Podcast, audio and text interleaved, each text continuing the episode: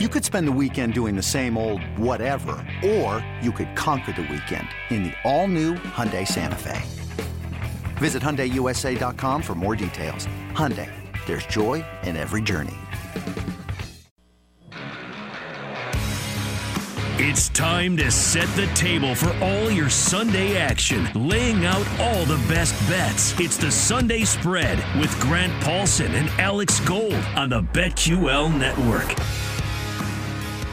Hope everybody had a fantastic Thanksgiving. Good to be with you guys as always here on the Sunday spread. A lot to get into in just this short hour that we got here on BetQL, along with Grant Paulsen. I'm Alex Gold. Grant, I saw the photo from from your Thanksgiving setup a little bit. It looked like you had a, it was a backyard setup. You guys had the TV outside. It looked nice, man. You have a good Thanksgiving? I had a great holiday. Appreciate you asking. Yeah, we had about uh, eight family members over. We uh, dragged one of the. Uh, I got a little multi TV set up in the basement for football Sundays, but we dragged one of them outside and did the fire pit, and it was really, really comfortable here on the East Coast. Looked like your smoked turkey turned out all right. No issues, thank goodness. I did not ruin Thanksgiving. Again, they didn't trust me fully to have it be the only turkey, so I guess I couldn't have fully ruined it. I didn't have that faith. Maybe next year. It sounds like we're going to stick with the two turkeys, though, because some people really like the smoked turkey. Some other people still like the traditional turkey. But it was funny. I, I ended up filling in on BetQL. Uh, for those of you that caught uh, BetQL Daily, maybe on Thursday, we were doing the live show, of course, uh, there with, with Aaron Hawksworth. And I was smoking the turkey while we were doing the show. So in between commercial breaks, Grant, I was running out there, making sure I wasn't burning down the apartment or anything like that. So we had a good time. Thanksgiving was awesome. And uh, those games, man, uh, we, we, we saw the Bears and Lions game be pretty much what we thought it would be. I know it was a popular play for people to pick the Lions to win outright, and they certainly were in position to be able to do so. And, and you get to a point over and over with the Detroit Lions after seeing the Bears still find a way to win that game that I know they've been close for the last month and they have actually been playing better. But at some point, like if, if if you're not winning those type of games, like it's not going to happen. I am convinced they will go 0-16 and one. I, I just don't see it happening. I don't care how close they've been anymore. That was their opportunity there on Thanksgiving after having close calls already. Bad teams find ways to lose close games over and over again. They're not a good football team. We know this. No, they're not, and I'm afraid I'm starting to come to the realization. I think they're also pretty poorly coached. You know, I like what was happening with Dan Campbell early in the season because of how hard they were playing, and they're still playing hard. But there are just some mysterious decisions in game that get made for this team that are really confounding and baffling to me. I mean, they came out and surprised everyone by throwing on six of their first seven plays on their opening drive, and they went right down the field and scored a touchdown and took a, seven nothing lead. Well, they didn't have another drive like that until late in the third quarter when they threw on all but two plays on a seven play drive and they scored a touchdown. And in the meantime, they ran the ball a whole bunch. I think on their other 10 drives, they had a combined 13 passes for Jared Goff. Uh, their drive after their opening throw fest that they went and got points in, they went run, run, third and 12. I, I, don't really get what the plan is there. Like, why acquire Jared Goff? And not that he's any good. I know he doesn't have a lot of weaponry around him, but then treat him like he's some 14th overall pick from from some like Division two program that you don't trust. So I, I don't really get what they're doing on offense. They had a third down opportunity at the 11 yard line to stop Chicago and force a field goal right around two minutes left, and they played really soft coverage and essentially gave them you know big cushion in the first down at the sticks. They're just little things like that that are just losing kind of hard to describe football, but I'm with you. I thought this was their game to win. I actually had them on the money line. I thought they were going to win the game. Ooh. It's kind of their Super Bowl on Thanksgiving with everybody watching traditionally, uh, but it didn't happen, and now I, I think they're going to be fighting an uphill battle to get one. I had the Bears minus three. Uh, that was a play that I had during BetQL Daily. Obviously, if you were at least just hoping the Lions would cover and backing the Lions cover, they got you your cover. They maybe didn't get you your money line win, but they got you a cover. And then in the middle of the afternoon, it was the Cowboys and the Raiders, and the ratings for this game were massive. The, the highest rated uh, regular season game, I believe, in NFL history, or at least since the 60s. And so, uh, so NFL history, flat out, I should say, not since the 60s. Uh, so if you're looking at the Dallas Cowboys, though, after that performance, suddenly they're in a bit of a slump, to say the least. Some things struggling a little bit defensively. I know they've had some guys out on offense still, according uh, to, you know, not according to uh, Mari Cooper uh, should be back next week, CeeDee Lamb. But this was a game that was just filled with penalties, and, and, that also piggybacks off of that Bears game as well. What 28 penalties, 276 yards as far as Thanksgiving Day games with the penalties, man. I, I, think for the Dallas Cowboys at this point in time, suddenly most watched regular season games since 1990. Thank you, Spencer, our producer, tell me in my ear there. Okay, 1990 most watched regular season game. But Grant, the Cowboys, the Eagles, should they be worried that the Eagles are right there on their tail, playing a lot better football because the Cowboys have dropped a couple years? I wouldn't be overly worried. I think Dallas starting the way they did, right around six and one, was enough hay in the barn, and they harvested enough nuts that they're going to be able to handle their business because remember they still control their own destiny. A lot of divisional games, particularly in the NFC, coming up in December. So I think they're still going to get where they want to go and win the division. But they've shown some warts here. I mean, there are definitely some flaws. This defense, which we all kind of crowned and said had fixed itself and, and was not only better than last year, but was pretty good under uh, Dan Quinn, is, is regressed. I mean, they're 27th, I believe, in yards per play, and they're 19th in how often they get to the quarterback. They struggle with some injuries now off the edge to to get to the, the passer, other than if Micah Parsons is, is getting home. So uh, they've got some real problems on that side of the ball. Derek Carr carved them up like the turkey that everyone was eating on Thursday for 370 plus yards, and that was without his number one and really only reliable receiving threat in Darren Waller. So their offense was going through Hunter Renfrow and Zay Jones, and Carr didn't miss a beat. He was phenomenal. Um, and so, you know, I, I think there are real problems on that side of the ball. Now, are they better than they have been over the last couple of years? Certainly. Are they, you know, going to be, um, because of that, a, a tougher outcome the playoffs? Yes. But we kind of decided that their defense had fixed itself, and I'm just not sure that's the case anymore. Uh, but I-, I, thought the story of that game, frankly, was the officials just took it over, and I hate when that happens. Now, you just mentioned it was the highest rated game since I was two years old for a regular season game. There's 38 million people watching that game, uh, which is just wonderful for the league, and we're all watching the officials decide the damn thing. You know, they threw 28 penalties. What are we doing here? I don't ever want to see a game with 28 penalties. I don't care if they think there are 28 penalties. Like there is a flow to football that we never really got into. You know, you, you see this in basketball where you're always waiting for a whistle, and there's NBA. There's never like possession, possession, possession, possession because there, there's stoppages because there's always a foul, and I think it's a problem. Uh, in, in the NFL, to have 28 penalties just means those uh, the officials and that crew were, were way too uh, worried about what they were seeing. And, and I, I, wish the league would get together with that sky judge in like the second quarter and say, hey, wait a second, guys. No one's here to see you. We're, we're here to watch Derek Carr and Dak Prescott. Let's let these teams play football. So I actually thought the officiating in that game was infuriating.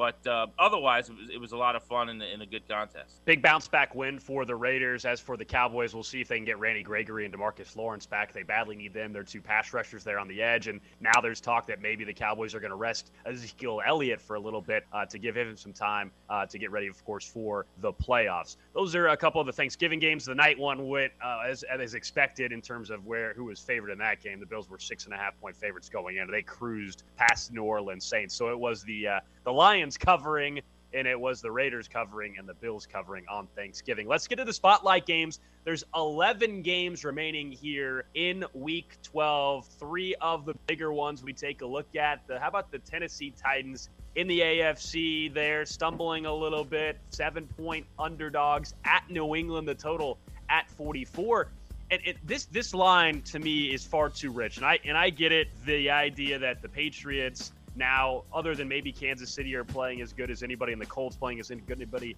in the AFC. But the Titans, at, at, this point in time, to me, haven't fallen off enough to where they're suddenly a team that should be seven point underdogs. That's my issue. That's a little uh, idea of where my play's headed when we get to the pick six. I, I, this game has massive seeding implications as well with the Titans there still has the number one seed in the AFC for now. But in overall for the Patriots, seven points, man, that's too rich, despite how well they're playing right now. I know that the Titans are so banged up. Yeah, Gold, it just feels like a massive overreaction to the Titans losing to the Texans in pretty ugly fashion last week, right? And I understand how we got here. Like the look ahead line was nothing like what the line has become now. It keeps moving. Every time I check, it's another half point or a point to, to be in minus seven for New England. But I do think the Patriots win the game, and I could easily yeah. see them covering in the game. Like the Titans' offense has fallen apart since they lost Derrick Henry, as we all kind of expected. They're averaging since then barely five yards, or a little under five yards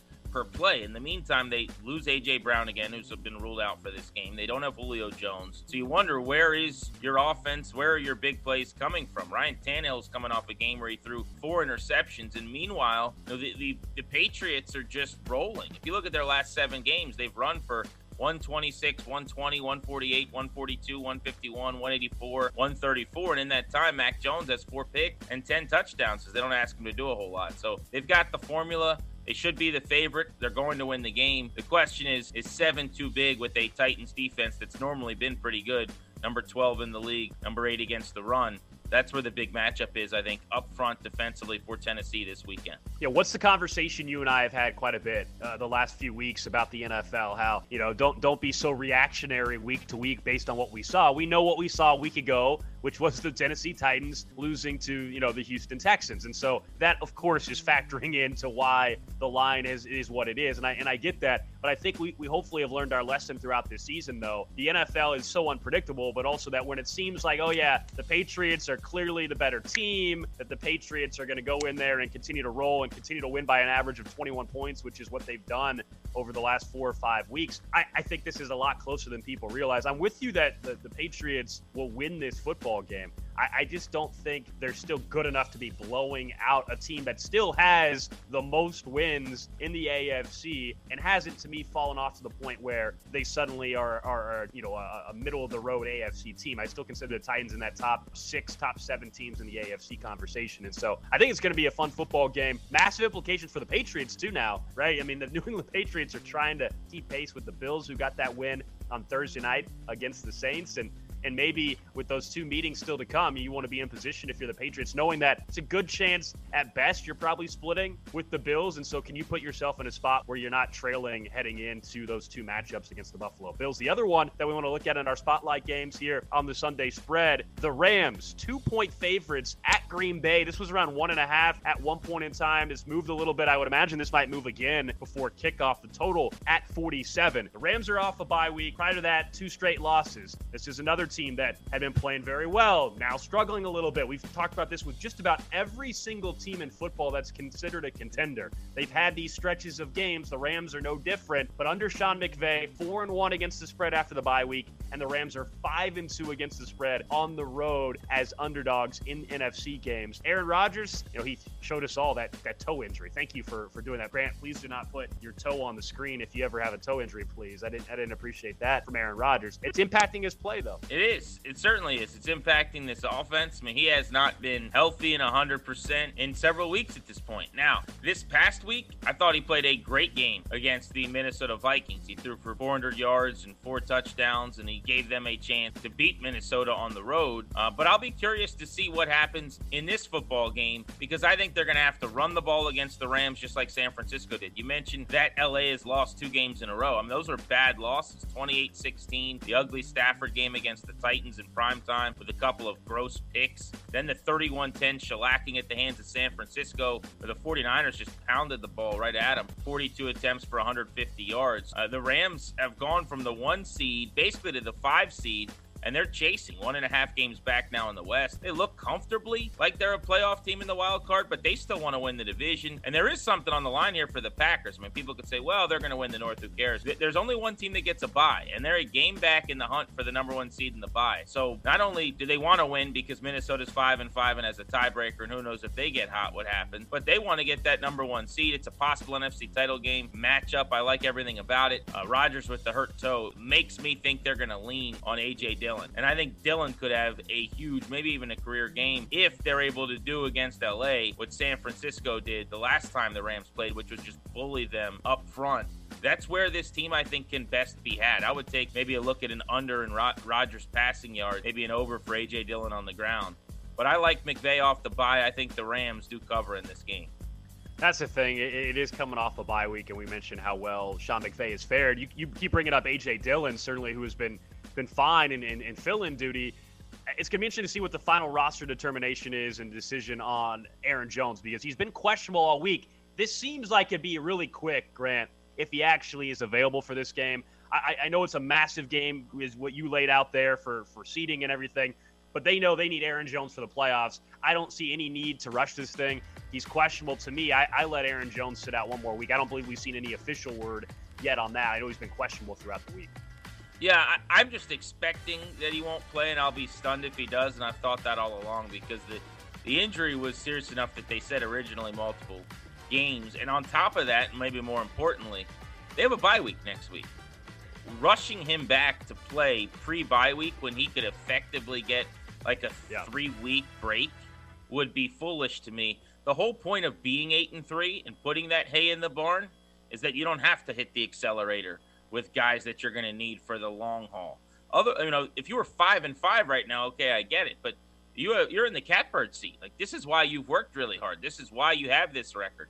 Yeah, it'd be nice to get the one seed, but figure out a way to do that without him playing this week, beat this team, cool. But that's style points. Like you're already a playoff team. You need to make sure when you get to the playoffs, you can go on a lengthy Super Bowl run. That's what this has been about for them all year long. They've been in the NFC Championship game the last two years. This is not about getting to the playoffs.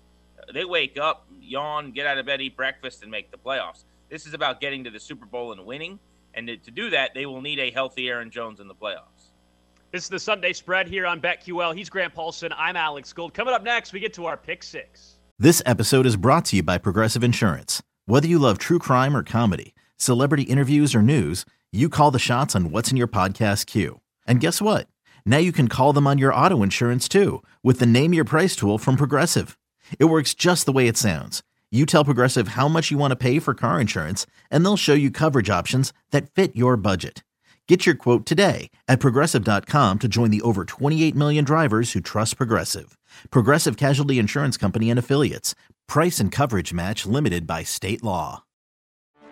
Get ready for the greatest roast of all time the Roast of Tom Brady, a Netflix live event happening May 5th Hosted by Kevin Hart, the seven time world champion gets his cleats held to the fire by famous friends and frenemies on an unforgettable night where everything is fair game. Tune in on May 5th at 5 p.m. Pacific time for the Roast of Tom Brady, live only on Netflix. Every Sunday morning, start your day off with FanDuel Game Day from 8 a.m. to 10 a.m. Eastern with Jeremy Kahn and Chris Mack. Available on BetQL and the Audacy app, and streaming live on Twitch.tv. Welcome back to the Sunday Spread with Grant Paulsen and Alex Gold on BetQL. Just getting started here on the Sunday spread. He's Grant Paulsen. I'm Alex Gold. Thanks for listening to us on BetQL. Those of you also watching us on Twitch makes it easy each and every Saturday night at 8 o'clock Eastern Time. We'll get to around the league and take a look at some of the other games we didn't get to in our, in our two spotlight games of the week. But right now, you know what time it is. Our favorite plays. It's the pick six. The pick six. All right, I need a bounce back week, Grant. Last week, I will fully admit, for those of you that have been following along and seeing how we're doing on picks, the worst week against the spread that I have had since we've been starting this show. I thought I was going to be able to salvage at least a one and two against the spread week in our pick six for myself with the Chargers on Sunday Night Football, and then we all saw the Chargers tried to Charger in the most uh, Charger way possible with the block punt and everything. They did just enough to still win the game, uh, but also just enough to make sure I didn't cover the six points. So we got to bounce back here. It was a rough week for your guy here, Grant. Uh, I'll let you That's start what us you off. Get for betting against the underdog that is Mike Tomlin on the road. You can't do it. They were Can't up 17. The Chargers were up 17. I should know better. I've seen plenty of Chargers games in my life, having having them in the AFC West, and that was about to be the old school Chargers once again finding ways to lose football games. They they held on barely there. Yeah, that was crazy. But let's get to it. All right, so pick six this week. I will start. And speaking of the Chargers, I'll start right there. I love them minus two and a half in Denver against the Broncos. I know that Denver's coming off of a bye week. We often look at stats off of a bye week. This coach is fill in the blank.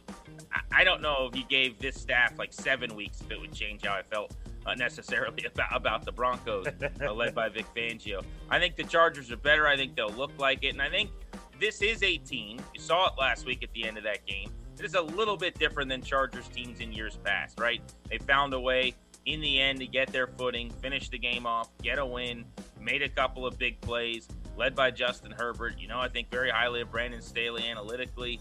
I think he's a sharp guy. They're going to beat Denver minus two and a half. They're going to be in a good position to make the playoffs, barreling down the stretch. Yeah, it looked like Herbert kind of got back in a flow in that Sunday night game we were referencing as well. And of course, that's going to be key for them going forward. I, I, like the Chargers in that game as well. I just never been able to believe in, in the Broncos either. All right, bear with me on this one because we, we, we've discussed, I think, all the way back in, in the first few weeks, we're picking games involving just two really bad football teams. But I think that this line uh, is still right there for, for everybody to take advantage of. It's the Houston Texans minus two and a half against the New York Jets. They're both two and eight. I get it. They both stink. The Texans defense, though, this might surprise people. I know uh, people might reference well, they're like 28th against the pass. But if you buy into a little more of the analytical side and, and also looking at DVOA, the Texans are right there with some of the top teams in football. They're the 10th best defense in DVOA this year. Four interceptions last week against Ryan Tannehill and the Tennessee Titans. And guess who's back for the Jets? It's good long term for the Jets to find out who Zach Wilson is, but Zach Wilson being back is great news for the Texans it's better and all that long term, but short term, Joe Flacco or Josh Johnson was actually better for them to have a chance to win this football game. Wilson was horrendous prior to the injury. Do I think sitting out for a month actually makes Zach Wilson better in his first game? No, I, don't whatsoever. He led the NFL interceptions prior to being hurt. So I love the Texans here, actually, minus two and a half that defense is playing better. Even with this Tyrod Taylor offense that's been sputtering, the defense is forcing turnovers. I'll be stunned if Zach Wilson doesn't throw a couple interceptions. Yeah, he very well could. I actually like the Jets side of that, so I'm interested to see how that plays out for you. Uh, my second game is going to be the game that I actually feel best about on the slate the entire weekend. You know, at times I've been known on this show for backing Vikings with the spread Yes. I'm going the other way this weekend. San Francisco minus three. I think they win this game and potentially going away. So everyone's talking about the Vikings getting going, and they have been very good the last couple weeks. Justin Jefferson has been magnificent in consecutive games. Uh, they've opened the offense up for Kirk Cousins finally. Mike Zimmer's got to be very annoyed by that, I'm sure. But here's the deal the, the 49ers have also gotten their act together, kind of more quietly. No one's really talking about that. And for San Francisco, it's been they're the identity they want to be, right? Like the Vikings with Jefferson 143, 169 the last two games, that doesn't sustain itself. For San Francisco running the ball, 31 10 over the Rams, 30 to 10 over Jacksonville, I think they're going to run the Vikings into the ground. They don't have Dalvin Tomlinson, who's on the COVID list. Everson Griffen, unfortunately, is having mental yeah. health problems. Is having an episode, so he's unavailable. NFI. You have Danielle Hunter out for the year. I mean, the Vikings are likely to be basically without their entire starting defensive line. Not an exaggeration. How do you stop the run against a team that commits to it? It's a lifestyle for Kyle Shanahan. 49ers are going to run the ball with ease. They're going to win this game minus three. The total uh, is interesting to me in this one. The, the, the total Grant is at 49 points. That's really interesting. I, I, think there's an opportunity because of the Vikings defense you bring up there, but I also still think the Vikings offense will put up some points against the 49ers. So it's not so much that I don't like the, the 49ers minus three. I just think the total is really in play here if you, if you like the over, if you really buy into to how the, this game flow is likely going to go. Next up for, for me, I want to go to Atlanta and Jacksonville. So, yes, it's another pair of bad football teams. Atlanta minus two at Jacksonville. Both teams are four and six against the spread. And I believe, like I just mentioned the other game, both teams to me will be able to move the ball as these are two of the worst defenses in the league. But I trust Matt Ryan in the spot more. Trevor Lawrence and the Jags, to me, are still more likely to commit the costly turnover or penalty if it's a close game late than it is for the Falcons to be able to do the do this. I also like the over in this game as well. But give me the Atlanta Falcons cover the two points against Jacksonville. I know they're playing better football, but it's not like the Jacksonville Jaguars overall are, are running away from anybody. And so in a close game, I'll take the more experienced team. I like that pick. Uh, I'll end here. The Ravens, in the weirdest schedule quirk over the next three weeks, play the Browns, then Cleveland has a bye. Then the Browns play the Ravens again in like a home and home series. It's very strange. Baltimore's minus three and a half. Looks like Lamar Jackson was healthy enough this week that he will be playing. Now, I'm not quite sure uh, if he'll be Lamar Jackson to the fullest extent. I don't think he needs to be, though the last couple weeks, the Browns have been worrisome, and, and we always say don't overreact, but I think this kind of meshes and matches Gold, with what they are as a team right now. I don't trust Baker Mayfield generally. While hurt, he's worse than normal, which is, in my opinion, an overrated quarterback. And so now you've got a guy who's actually a detriment to their offense. I think they should be starting Case Keenum in this game because Mayfield just can't make the throws they need him to. They've he cost himself a lot of money, man. He is, but and he's playing hurt. I give him credit for that. It's admirable. His teammates all love him, I'm sure. But they scored 13 points mostly because they couldn't make plays at the quarterback position against the Lions last week. The week before that, they got beat by 38, 45 7 at the hands of the Patriots. So this is more an indictment of the Browns than it is an endorsement of the Ravens here. But I think they find a way to cover three and a half. Might be a physical, fairly ugly, maybe even sloppy game. But I think they win this game by a handful of points. Yeah, Harbaugh continues to do an amazing job. I mean, it's uh, what, they did last week. I know it was a Bears team, but with, with, Tyler Huntley to be able to to come away with a win, considering everything, has been so impressive. I like the Ravens in, in this game as well. My last one here, we featured in our spotlight games. Tennessee seven point dogs at New England. It's a, a play for BetQL for those of you on the BetQL app. Now it's just a two star play. It's not a five star play, but they like uh, the Tennessee Titans plus the seven as well. Look, the Patriots been cruising in their last five games. I mentioned they're averaging 21 points or so, covering in all five. But I feel like everyone's hopping on the Patriots bandwagon way too much for them to be seven point favorites in this game. I like the Titans to cover the seven points for some of the reasons we mentioned during the, the spotlight games here. I think it's a close game. I don't see anybody running away with it. I like that play a lot. I think it's close. I'm with you. I do think the Patriots win. Now, would I be shocked if they won by 13 or something?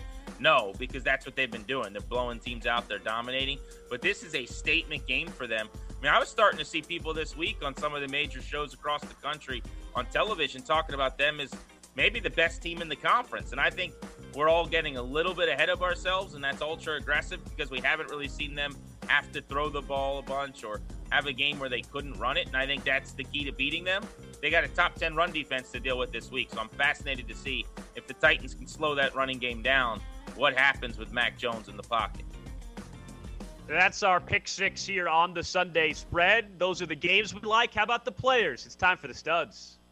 The Sunday spread presents the Sunday studs going to go back to a game that I featured in one of my plays there during the pick six. It's the Jets, it's the Texans. You kind of got a sense of my feeling on what Zach Wilson is going to look like in his first game back since the injury. And I know some of his playmakers around him have emerged. Like Elijah Moore was not playing at this level when Zach Wilson was healthy, in all fairness to Zach Wilson. But I like the under 240 and a half passing yards. He threw for about 116 yards per game on average when he was healthy and playing. It's his first game back.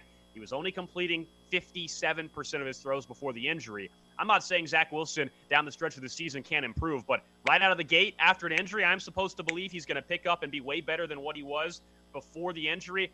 He's only thrown over the number twice this year. I like the under against the Texans, 240 and a half passing yards. I love that because the only way I could see him going over that is if they're really chasing a game and they're down by a bunch and they get some garbage time production. But this is probably going to be a pretty close game most of the way. And as I told you, I kind of think they might win the thing outright. So, yeah, I could see them being much more balanced and, and not being in desperation mode. Uh, my first play, I'm going to keep it local here. I'm based in D.C. Washington on Monday night is hosting Seattle on national TV. Terry McLaurin's one of the best receivers in the league that nobody talks about. 65 and a half is the number for him in receiving yards. Seahawks very banged up at corner. Their number one corner is actually missing practice time. Expected to play, but might not be 100%. They could be without multiple corners, though, in this game, including their cornerback, two, who's out for the season. I think Terry McLaurin moving around the formation. Scott Turner does a nice job, not necessarily keeping him in the same spot. Plays a little bit in the slot, mostly outside, both sides of the field. Bring him in motion. I think they can get him one on one with some inferior players. He'll go over 65 and a half. That seems low, doesn't it? I mean, I mean, obviously you think as well. The, the number just seems to be set pretty low, considering who the, the Seahawks are defensively right now and everything. The game, I know we'll get to it during the around the league. I'm fascinated by this game because the Seahawks are, are certainly not the same Seattle team, but I I still feel like this is a spot that, that Seattle can get the win. I'll get your thoughts on that during around the league. Uh, another stud for me. How about Nick Chubb? I've had a lot of prop bets involving Nick Chubb this season. It's actually been, been more successful than than some of the other players I've attacked. He's, he's treated me pretty well this year. I'm not looking at the yardage, though, for Nick Chubb. Under 17 and a half rush attempts in this game. Kareem Hunt is expected to be back in the picture this week. That's a huge part of this play. And we know that the Ernest Johnson uh, is capable of, of carrying the football a little bit. So if they need to, they got a third guy now that they can trust. I think this all can eat into his carries this week against the Baltimore Ravens. And he's, if you're wondering this season, what has he done? He's gone over that 17 and a half rush, rushing attempts four times this season. So I like the under. Uh, Kareem Hunt to me steals some carries. Yeah, and of course didn't play in every single game in terms of you know the percentage of the time so sure, far this sure. year that he's gone over. I would just say if he's under 17 and a half, they have no chance of winning, in my opinion. Uh, he's got to be closer to 2022, and, and that's not me being a 1946 football fan who thinks you got to run it 20 times to win as much as it's a game script thing, right? Like if if they're throwing the ball the way that passing offense is working right now, and the way Baker Mayfield is playing, uh, then they're probably chasing. And well, I think they uh, run. I just think them. Kareem Hunt. I just think Kareem Hunt's involved, and I'm with you that the idea, like Baker Mayfield. I think Yeah, last if- week we were talking, he shouldn't be throwing the ball more than 25 times a game. Right, yeah, and if they divvy up the carries to that point, that that's a way you could get into the win column there. Uh, I like Aaron Rodgers under 265 and a half. I know we went ham sandwich last week against the Vikings. Uh, it's not like the Rams defense has necessarily shut quarterbacks down.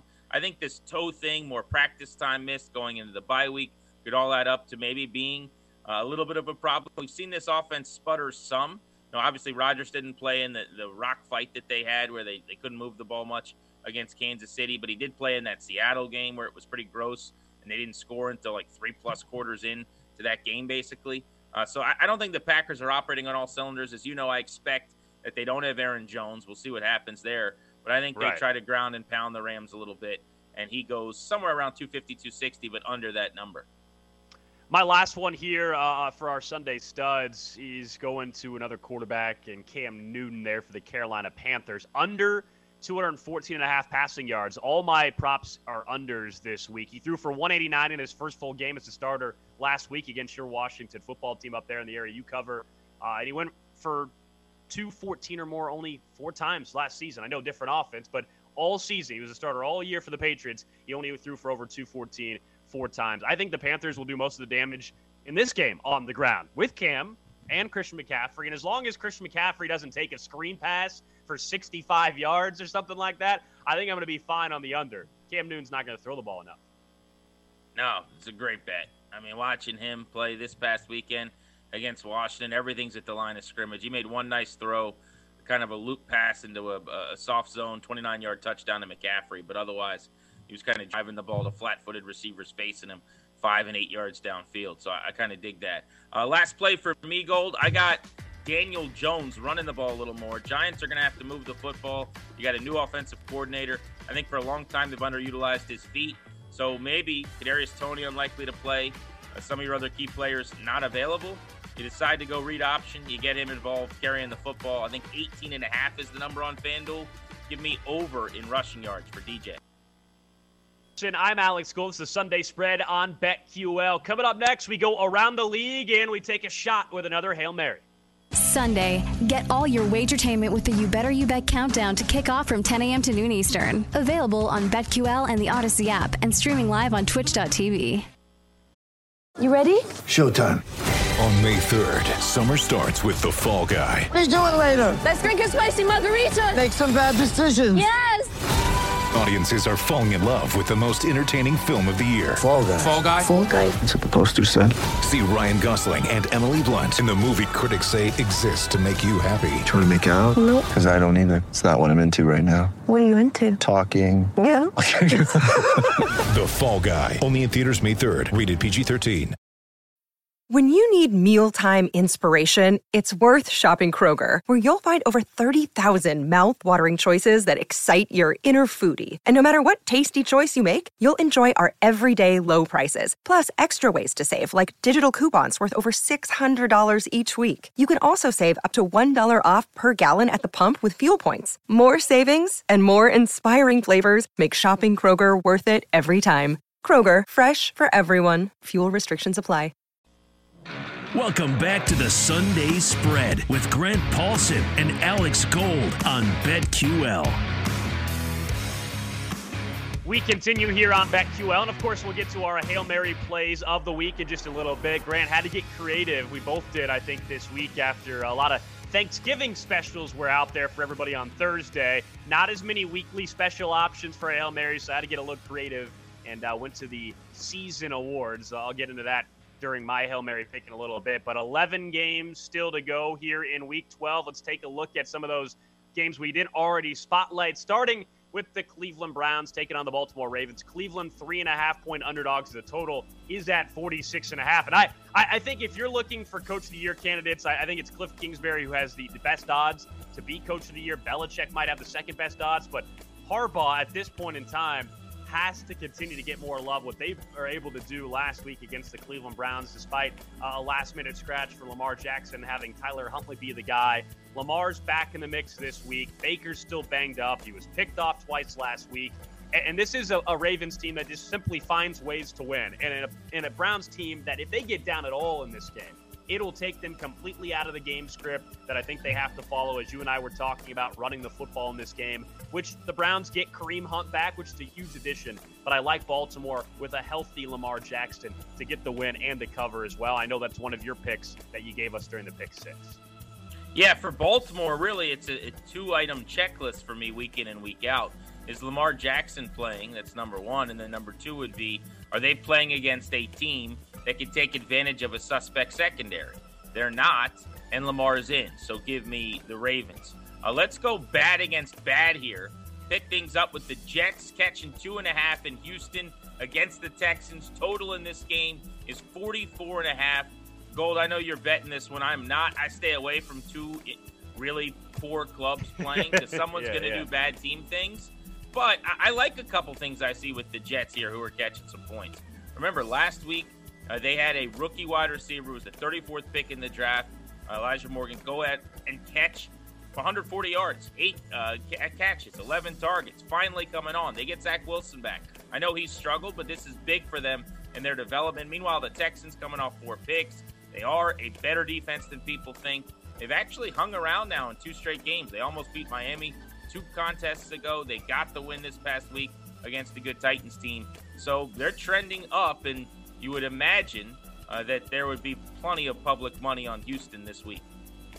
Probably so. Yeah, I, I, took a look at that earlier in the week, and that's where it was trending. I think it was up to 65% or so. We'll see where the money settles uh, from the public on this. You know, I like Houston minus two and a half in this game. Zach Wilson's first game back. I, I just don't think he's going to be sharp because he wasn't sharp even when he w- was healthy earlier on in the season. Next up, how about in the NFC East, a huge divisional game? Philadelphia, three and a half point favorites at the New York Giants. Jason Garrett's out, and so you might be thinking, oh, well, things can't be any worse anymore. They got to get better. And hey, look, they might they might get better with Jason Garrett not calling the plays anymore. But better enough in one week against an Eagles team that looks really strong right now. They've gotten the flow. All, all of a sudden, Nick Sirianni in this offense seems like Jalen Hurts. They know they know how to put him in the best spot possible. They're utilizing Miles Sanders again.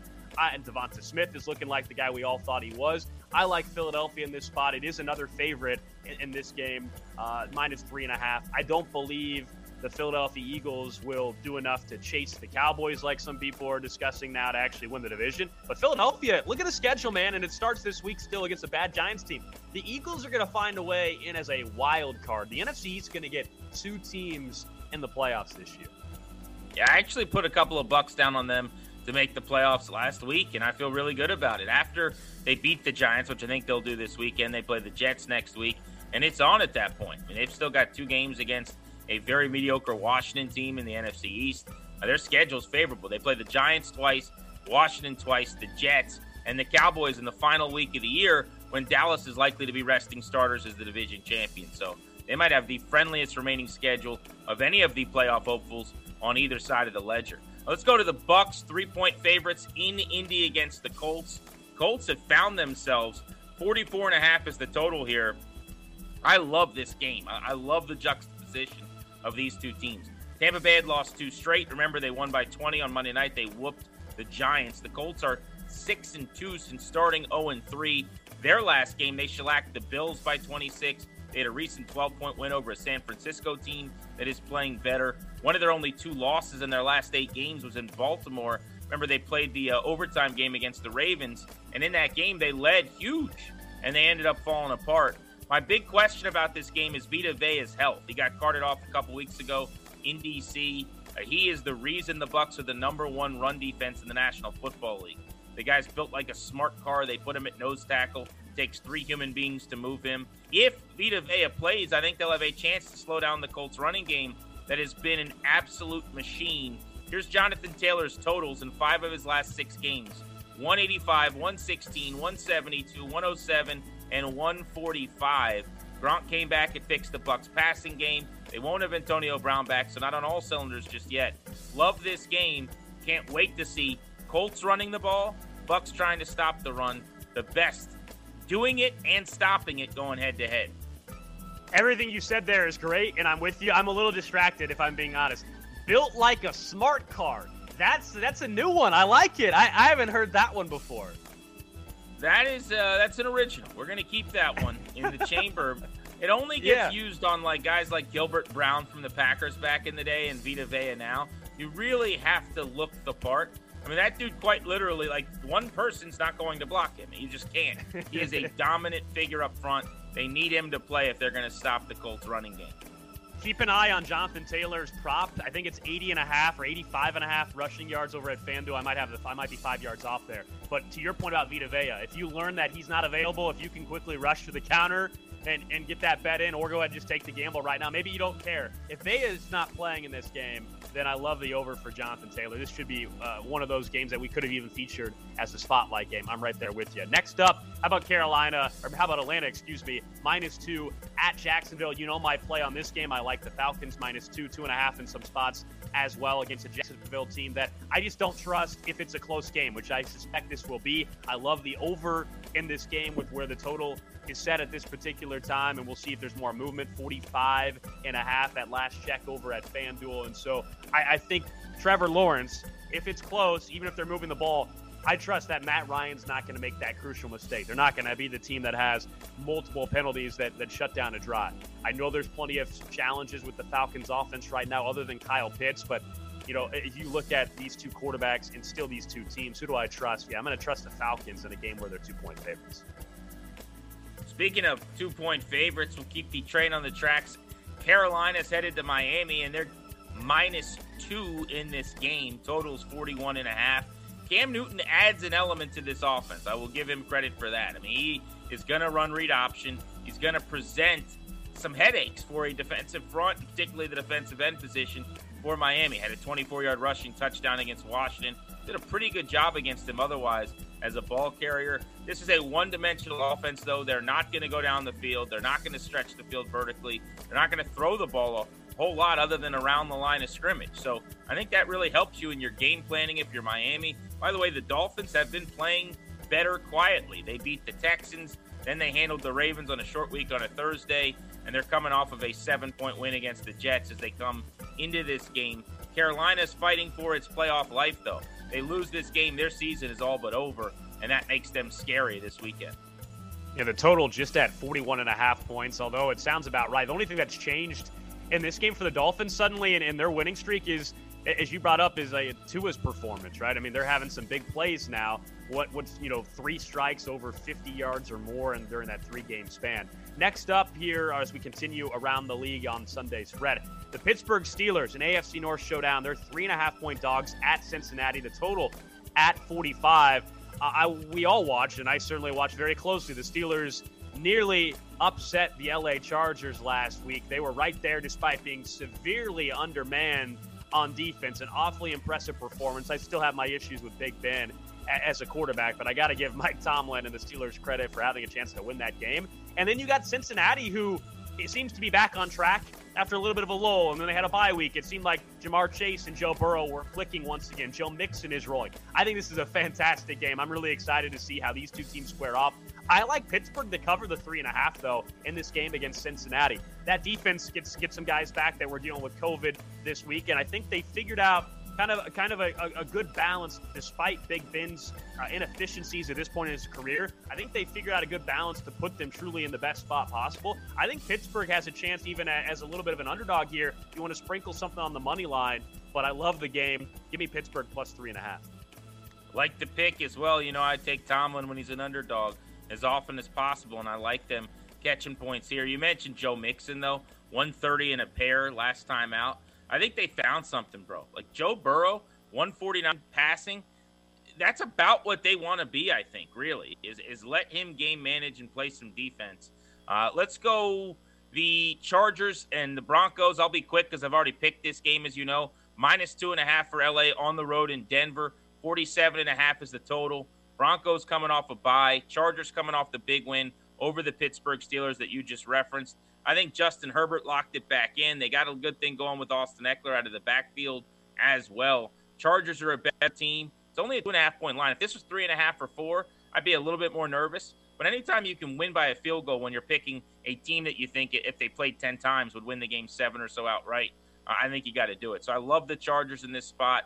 I don't don't trust Denver very much. I like the way that they're going about locking up some of these wide receivers, but I'll be honest with you. I think for this season, this is kind of the end of the road. It'll be another coaching staff next year, very likely, and hopefully an offensive minded one with a new quarterback to give them a shot to make some headway in a division that's loaded offensively. You and I uh, on the same page when it comes to the Denver Broncos in this game. No question. And the Chargers 5 and 0 against the spread in their last five games in the AFC West. All right, let's get to it. We always wrap up the Sunday spread with our Hail Marys for the week. It's now time for the Hail Mary. All right, I'll quickly take you to a season award uh, as some of the options for the week a little limited. So I'll go season award, MVP race. We're going to have to check back in at the end of the season on this one. I'm going with still a guy that has tremendous value and now suddenly has the third best odds. Patrick Mahomes, 9 to 1 to win MVP. Was 60 to 1 two weeks ago, guys. 60 to 1 two weeks ago. He's now 9 to 1. That's insane. And that's just too reactionary. That tells you a lot of things about this industry. Uh, Steelers Bengals, highest scoring game of the weekend at plus 950. I like Pittsburgh Cincinnati to engage in a shootout somehow. They just did it with the Chargers. Run it back with the Cats. Why not? Those are our Hail Marys. Thanks for hanging out with us here. Week 12. Enjoy it. The Sunday spread. He's Grant Paulsen. I'm Alex Gold. We're back next Saturday at 8 o'clock Eastern. Sunday, get all your wagertainment with the You Better You Bet countdown to kick off from 10 a.m. to noon Eastern. Available on BetQL and the Audacy app and streaming live on twitch.tv.